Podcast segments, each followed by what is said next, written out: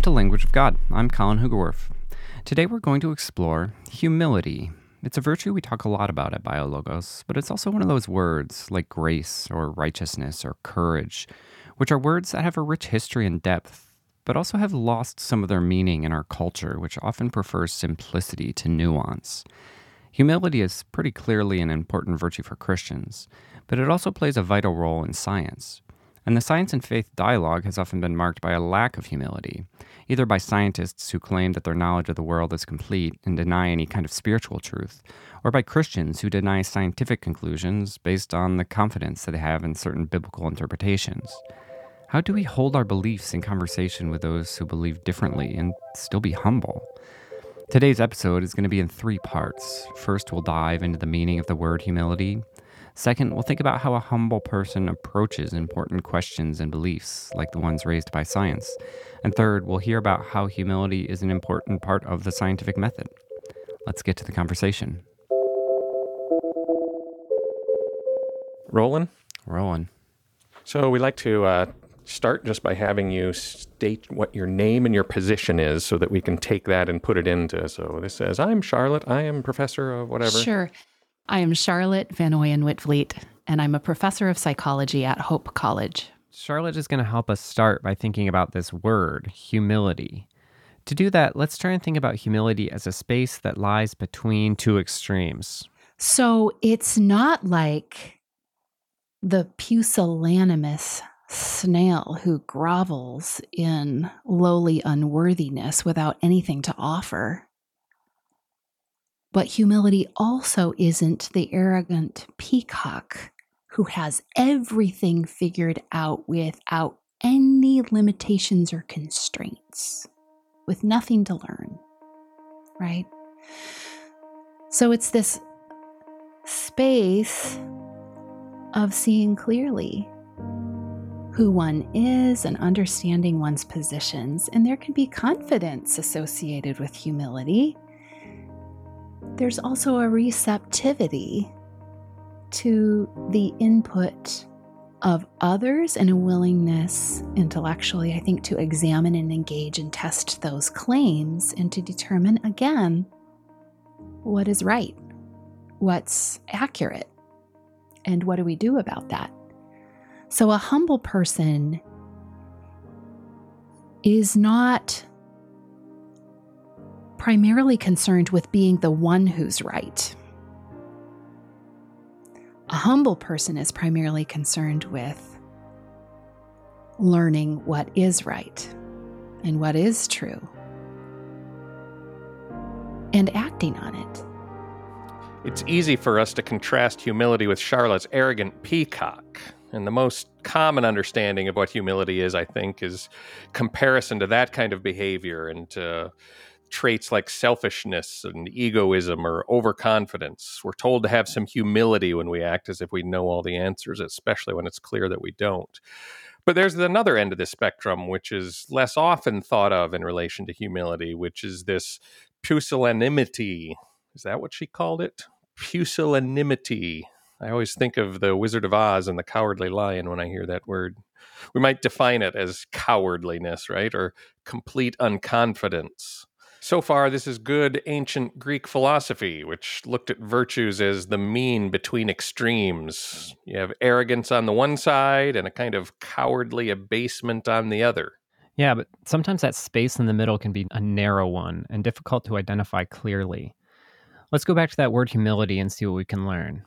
I looked up the etymology of humility, and um, one of the one of the considered backgrounds for um, humility is indeed humus, the earth or the ground. This is Pádraig Ó Tuama, a theologian and a poet. Um, there's also humilis, meaning low or slight, um, or, and lots of lots of words in various languages. I looked up Irish and English and Hebrew and Greek, and they all um, seem to kind of indicate something to do with lowering oneself or the ground.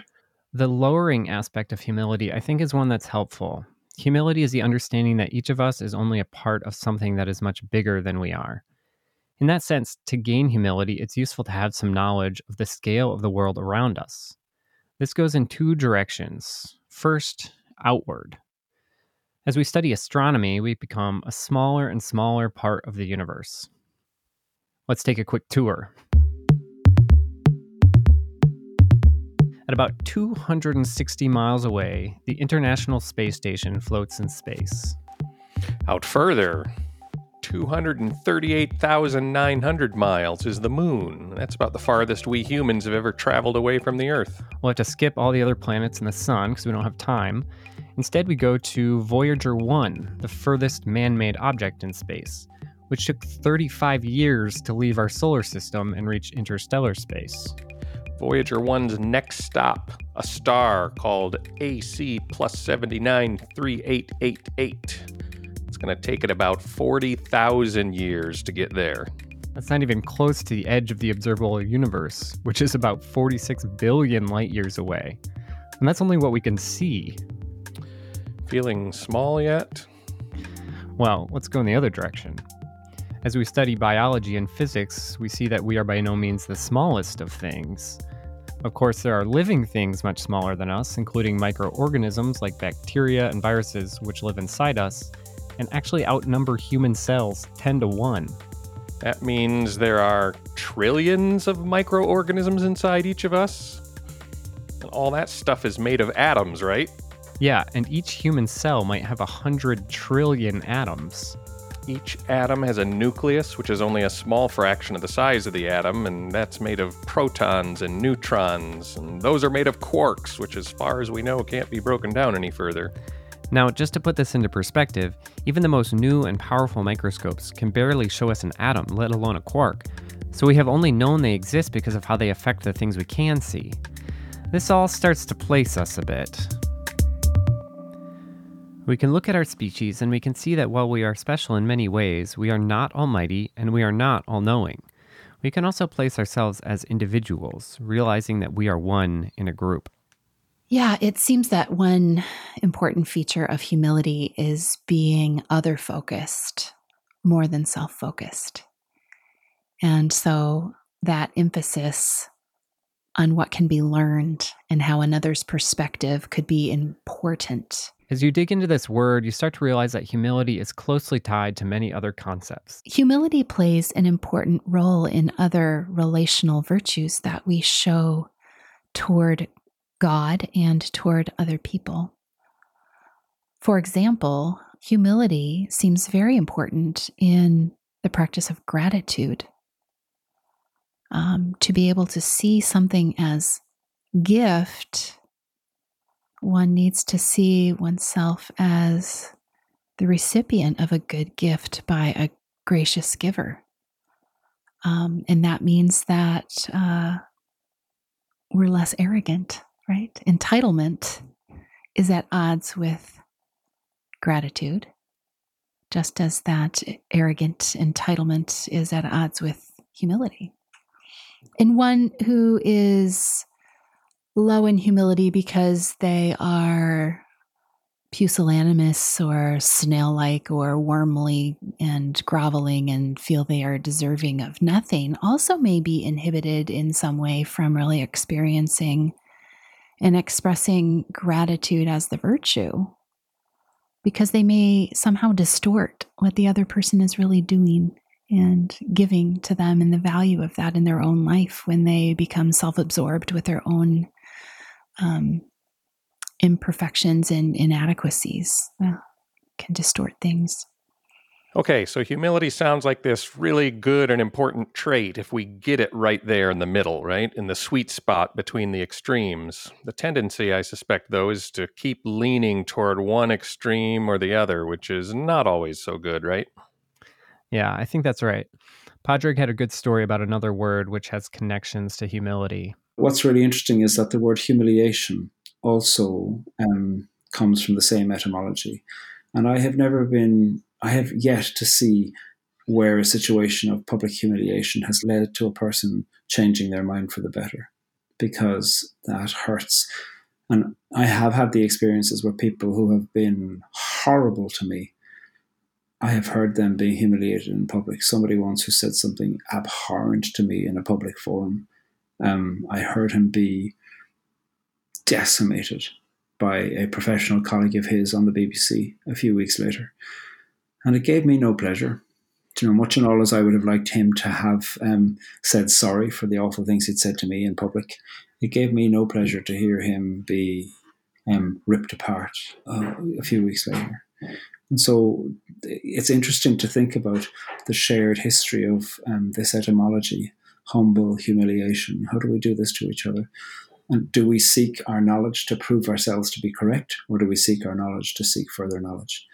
And um, I think that's always an ethical question about how do you hold your wisdom and how do you hold your knowledge? The challenge back the other way then is moving toward the extreme of hubris and certainty. And, and this is where things can get complicated. We see this in the faith and science dialogue all the time, where we're in dialogue with people who believe differently about some important thing. And we want to be open to hear what they have to say, but we're also pretty sure and confident of our own position.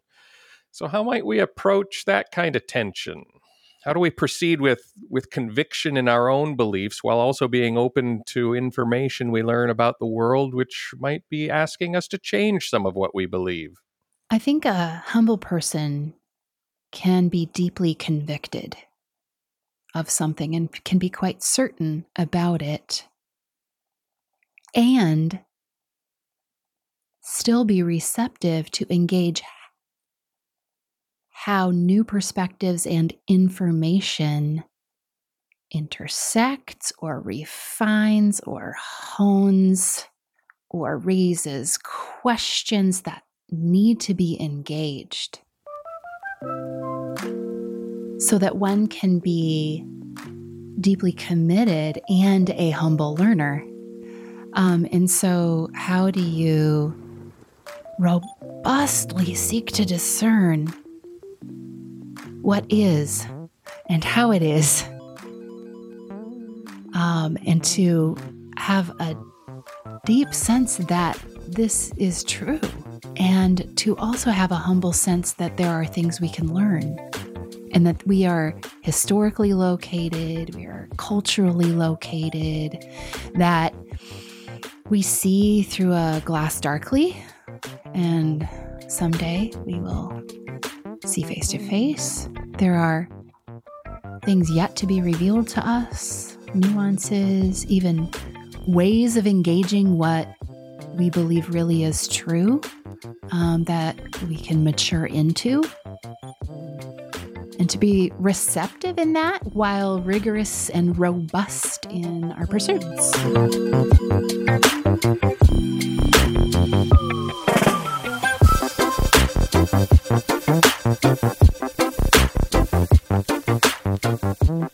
Have you ever heard a story that was just too outrageous to believe and just didn't fit the rules of the world as you've experienced it? Do you want me to tell the story? Yes. Is that helpful? Yeah, yeah. Yeah. So my mother said to me once in the middle of a conversation, um, did I ever tell you about the time that Our Lady appeared to me? And um, I had only been half listening. So uh, I suddenly began to listen and I said, um, no, you didn't. And she told me about a time when, I mean, there had been a period of time when she was very depressed, my mother. And she said she was lying in the bed during the afternoon and she woke up because a strange woman had walked into the room. Um, she said she knew immediately it was Mary, the Mother of God. Hold on a second. Mary, the woman who gave birth to Jesus, made an appearance in the bedroom of Pádraig's mother. You're going to have to give us a little context for this. Yeah, stick with me here. I, I promise we'll get back to humility. We encounter strange stories every day. I think a lot of times we let them pass by us because they're too fanciful or disturbing, or we simply might not recognize them as stories at all. There are the stories you've heard, the story about the expansiveness of the universe around us, the story of millions of years of history on this earth filled with fantastic creatures, or the story about how everything we see is made up of tinier and tinier particles buzzing around us, as we talked about earlier. And that's just the science. What about religion? Uh, yeah, the Bible is filled with all kinds of stories that strain our modern sense of what happens, not least of which is the story of a man who died on the cross and then resurrected to save us all from sin and death. We're not here to debate the truth of these stories, though I, th- I think there is a time and a place to do that. Instead, today we're here to think about how we approach these stories we come across and the stories we tell. So the way you're using the word story here is doing a lot of work. Can you unpack what you mean by that? Yeah, I mean story as something more than some entertaining plot line. A story is information packaged in language that we use to make meaning of the world around us. A story can be a lot of things. It can be factual, or it can be true. It can be fiction. It can be symbolic. It can be a mix of some of these things. When we're presented with a story, we have a lot of different ways we can respond. We can listen, or we can ignore it. We can analyze it for how well it fits what we already know, or how compelling it is, how entertaining it is. We can make some judgment about what kind of story it is. Okay, so let me see if I'm following you here. We hear some story that on the face of it sounds crazy to us, but you're suggesting that the craziness we're experiencing is only related to one aspect of that story?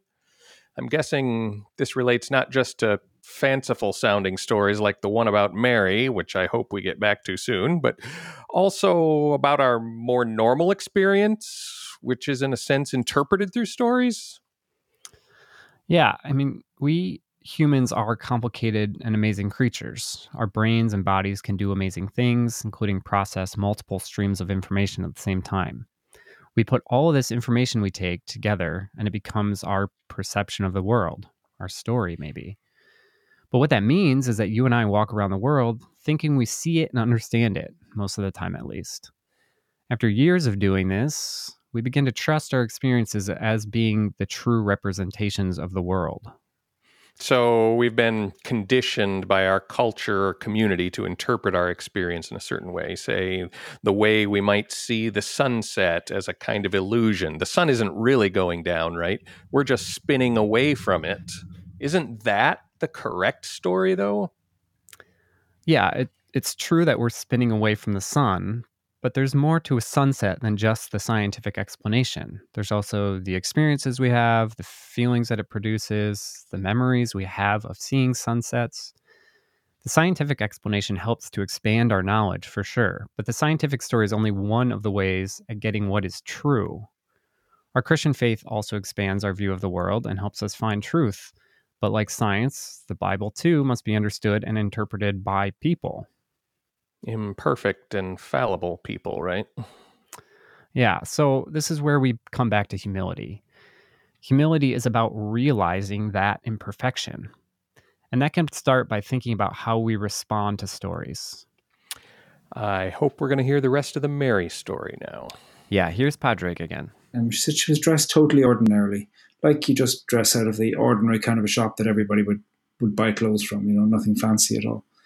Um, iron grey hair and curls, fairly short. And uh, Mum says that she remembers the depression on the mattress where Mary sat down. And Mary looked at her and said, "You've never liked me very much, have you?" And my mother was um, caught into this moment of encounter and told the truth, um, to her surprise, where she said, "No, I haven't liked you very much." And Mary just looked at her and said, "That's okay." And um, my little brother walked into the room, and my mother turned her head to look at my little brother and then turned back, and the woman was gone. And uh, the star of the sea, Réalt na Mara, we call her in Irish, Mary. Um, such a beautiful, beautiful story. And it occurred to me that uh, when you tell that story, the question... it would feel inappropriate to ask only the question of, is that verifiably true? What's the data from that? How can you explain it? And that all demeans the power of the human imagination and the power of things that are made up, and the idea that things that are made up, it can promote the idea that things that are made up have no correlation to truth. Pádraig tells a story in his book, In the Shelter. Afterwards, he asks several questions. He asks, is it a good question to ask whether something happened or not? Is information recovery enough to mine this story for meaning? Is it true that the Blessed Virgin Mary visited my mother? Or is it true that it helped? If it's true that it helped, does it finally matter how it happened? And so I suppose I put all those questions after that story in the book because I think those are really good questions to ask. And by posing the questions and holding them together in a kind of a circle, then we create an interesting platform and table of hospitality around which to explore that story. I'm uninterested in coming to any conclusions about them, but I am really interested in validating and dignifying multiple points of view on an experience like that and recognizing that verifiable data is only one interesting question. So then, Is the pursuit of an unanswerable question still worthwhile? Oh, totally. I mean, I think that's that's what human life is. is isn't human life an unanswerable question? That's what I feel like I do every day. To someone who was raised with a young Earth perspective, the story of the origins of the Earth can sound just as far outside the rules as a mystical experience can to an atheist. And to be fair, scientific stories these days can sound crazy to anyone, even the scientists themselves. Humility comes to play in how we respond to these stories, both the scientific ones and the faith ones. And not only in how we behave towards those who are telling us the story, but how we hold our own knowledge and beliefs, recognizing that ours is only a limited view of the world. I think humility should always mean that whatever we think about grand notions of truth religiously or scientifically, um, that all of those things need to be grounded in what's it like to be a human person interacting with other human people who are not you, and how do we support each other and meet each other in the here and now. And then find a language with which to converse and find a way to recognize the the agnostic nature about the human experience. And then within that, some people will approach that desperately searching for verifiable data, and other people will approach that desperately holding on to a religious narrative. Those two things aren't at war with each other. They have been in some kind of complicated dance for millennia and will continue to be. And each is trying to do something different, I think. One is seeking wisdom and the other is seeking knowledge. And those are not enemies. Wisdom and knowledge can converse with each other.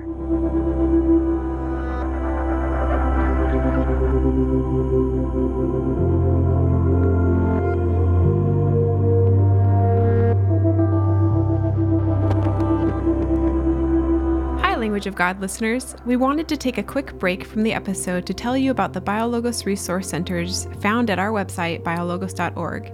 You'll find articles, videos, and other resources curated for pastors, educators, youth ministry, campus ministry, and small groups. Help bring the science and faith conversation to the places that are important to you. Just click the Resources tab at the top of the page. Now, back to the conversation. The concept of humility is well rooted in the Christian life, with Jesus Christ being the ultimate example. His very presence was an act of humility. He lowered himself from the heights and splendor of heaven to the earthly soil, into the mud and mold and muskiness of a manger. He lowered himself throughout his ministry by spending his time with thieves and prostitutes and the sick and sinners. And finally, he lowered himself again on the cross, accepting a death of the worst criminals. We learn from his example the importance of humility and of not judging others, and to be conscious of our own limitations. Humility is crucial to discipleship. Humility also has a place in the realm of science. Though the popular conception of science often sees it very differently. There's kind of this stereotype out there of the, the know-it-all scientist who's just, you know, wildly successful, but also doesn't have to listen to anybody else and can just go off and, and be, you know, uh, an island of information and, and uh, insight. We've talked about humility as a general concept, but it plays a crucial role in science, and so I wanted to hear the particulars from some actual scientists. Hi, my name is Steve Roels. I'm a biologist. I'm Sarah Bodbyl Roels. My training is in evolutionary biology. Scientists can sometimes come across as people who think they have learned everything there is about the world, who have found answers to all of life's questions that are worth asking. In other words, the arrogant peacock. But that's really the exception uh, to the reality that the the really exceptional scientists that are looked up to by uh, other members of the community are those that are always open to ideas that aren't their own and are very cautious in interpreting their own uh, scientific results and the, the extent of their own expertise. It might also seem natural that the more learning one does, the more arrogant one might become. One of the premises of science is that you're you're pushing the boundary of knowledge. And there's this interesting counterintuitive trend as you go through academia and increase your expertise. The more you know as you're learning, the more you realize you don't know. And frequently, your knowledge of what you don't know grows in relation to that which you think you do. The way science often works is that answering one question leads to more and more questions. Yeah, so for me, this happens with geology. I begin to look at the Earth in a different way as I learn more and more. when before I might have seen the Grand Canyon as simply beautiful, now I might see the layers and begin to wonder about its formation, about the history that is held within each layer, about why each layer has a different color. The answer to each of these questions leads to a hundred new questions I didn't even know to ask before. In a certain sense, then, the gaining of knowledge is also the gaining of awareness of how much we don't really know about the world and the universe. But even arriving at answers to scientific questions also requires a kind of humility. One of the things that's really drilled into you in graduate school as you're training to be a scientist is relentless self-doubt, in the sense that you're constantly looking for, where could my experiment go awry? What mistakes could I make? What variables might be uncontrolled? And in what ways could I interpret the data that aren't uh, aren't actually correct? You know, what are the alternative theories that might fit? There's another side to that coin of developing intellectual humility, I think, other than just the the doubt and self-questioning. Um, part of being a scientist and being humble as a scientist is having the capacity for surprise. And so I think as much as the questioning and the self-doubt is there, it's also being open to looking at the data in a way that you might not expect. Um, every scientist has stories of experiments or hypotheses or questions that they've had. And when they investigate those questions, the results turn out completely different than they expected. And part of being humble in that situation is incorporating the perspectives of other people. Um, it might be going back to the research and seeing what you may have missed. It may have Uh, long-reaching implications for your own research to just really dig into it and see what you can and can't figure out. Um, but part of that ability to st- still be surprised by what you find is some of the, I would say, the driving impetus of science. And so if you don't have that ability and you think that you know it all and are not humble, it's hard to progress forward and actually make interesting discoveries. Related to that, one of one of the, the ways in which science progresses most quickly is in the studies where at the end of the study, the scientist says, I was wrong. I, I, I came in with particular expectations based on what's already known and based on some theory that I was testing. And then to get results that are contrary to that, first you need to have that professional humility to say, I was wrong and I'm going to trust the data versus just trust my pre-existing notions of what should have happened here. And usually your your pre-existing notions, I mean, you have good reasons for your expectations. I mean, studies are done within the context of all this pre-existing work that's been done. And so it's not just that your your ideas are being plucked out of thin air. And so those situations where your expectations are not met, Uh, then that raises a lot of interesting questions about why they haven't been. What is different about this particular experiment or this system that you're studying that deviates from what, quote, everybody knows to be true or suspects is true anyways. And uh, you have to have the humility to say, I'm going to let go of these Uh, ideas that I previously had, at least within the context of the study. And uh, that's really a powerful way that science makes progress beyond just um, always building uh, upon what's already known and saying, okay, this is consistent with what we already know, and here's a little bit more. It's those inconsistencies that can be really powerful. Don't we ever get to the point of certainty in some of these? Certainty takes on new meaning in the field of science, and often the general public and the scientific community have different understandings of what it means to be certain about the knowledge we gain from science. Um, I think that's huge in understanding the implications of science, and it um, ranges in scale from, you know, high uncertainty about something very specific to low uncertainty around something like gravity or um, even, in, you know, evolution. And that term uncertainty means such different things to certain people. Scientists don't think in absolutes. Everything in a finding is interpreted through the lens of statistics and probability. And so uncertainty is expected. And that's the way we operate. Science never really fully one hundred percent is used as a proof because it can't be.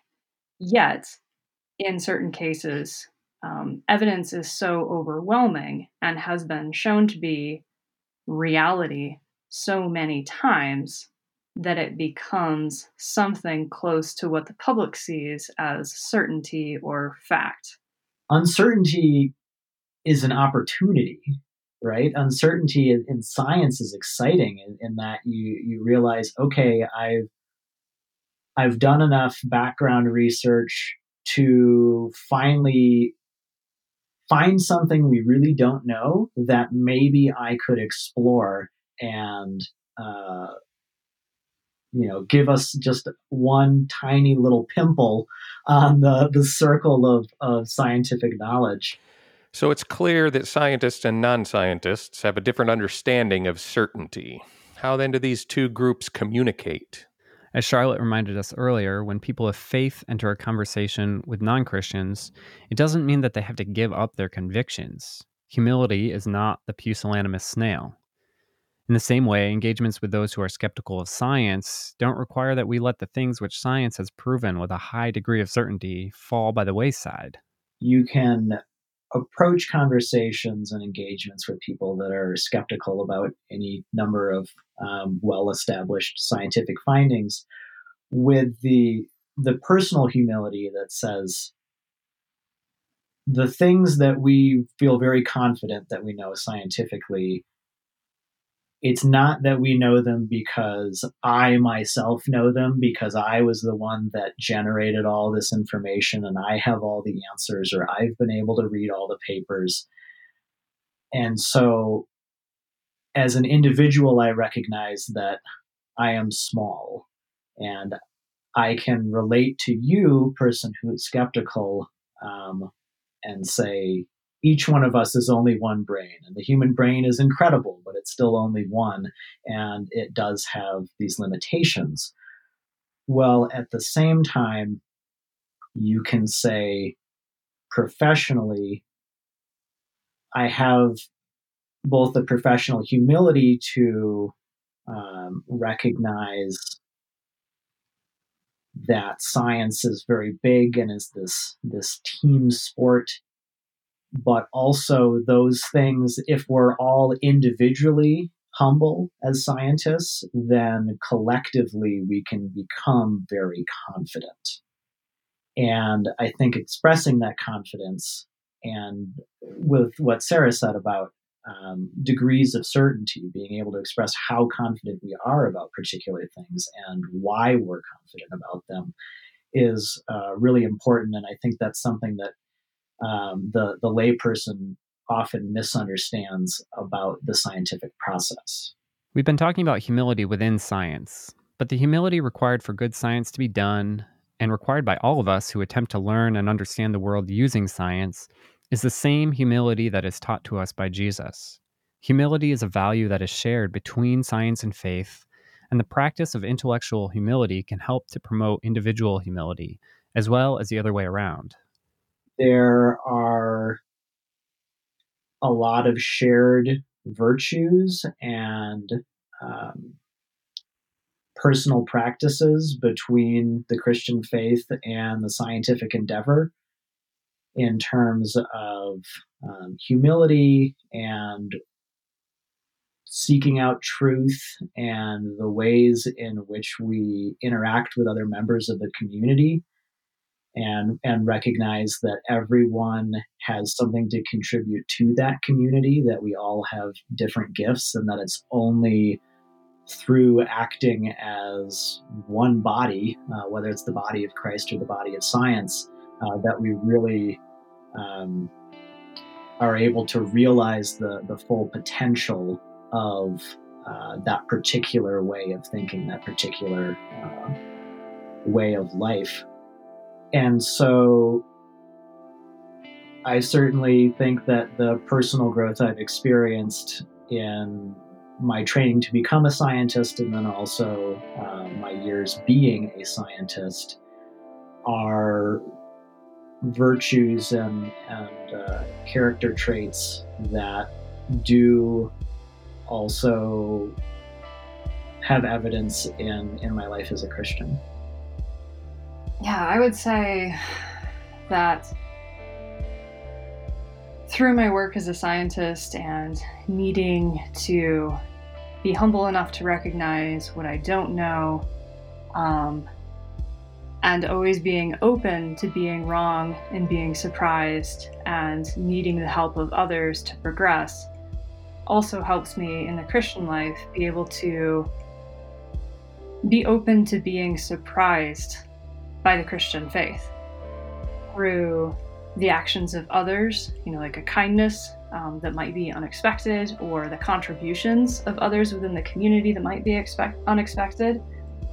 Um, and just, it, it's kind of like this, being surprised by data in a lot of ways is like being surprised by hope. As funny as that sounds, but I can draw a lot of parallels between the two. And I think it perhaps removes some of the fear that often can come with religion, thinking that if you don't know the answers, then you're not doing it right. And um, so I think that's one really great way to draw a parallel between doing experiments and being a scientist and also being a Christian. Because if you have doubts and if you feel like you're not doing it right, that's okay.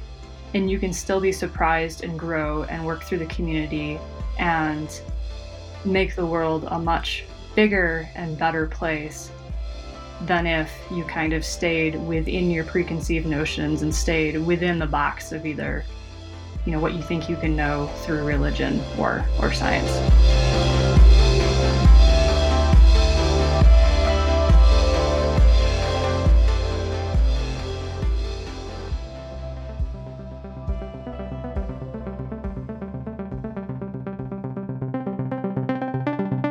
Thanks to Charlotte, Pádraig, Steve, and Sarah for their conversations with us and sharing their expertise on humility. Language of God is produced by BioLogos, has been funded in part by the Fetzer Institute, the John Templeton Foundation, and by individual donors who contribute to BioLogos. Language of God is produced and mixed by Colin Hugerwerf. That's you. And Nate Mulder is our assistant producer. Our theme song is by Breakmaster Cylinder. BioLogos offices are located in Grand Rapids, Michigan, in the Grand River Watershed. And in my case, northern Indiana. If you have questions or want to join in a conversation about this episode, find a link in the show notes for the BioLogos Forum. Or visit our website, biologos dot org, where you'll find articles, videos, and other resources on faith and science. And hey, if you like this podcast, would you consider leaving a review on iTunes? Thanks for listening.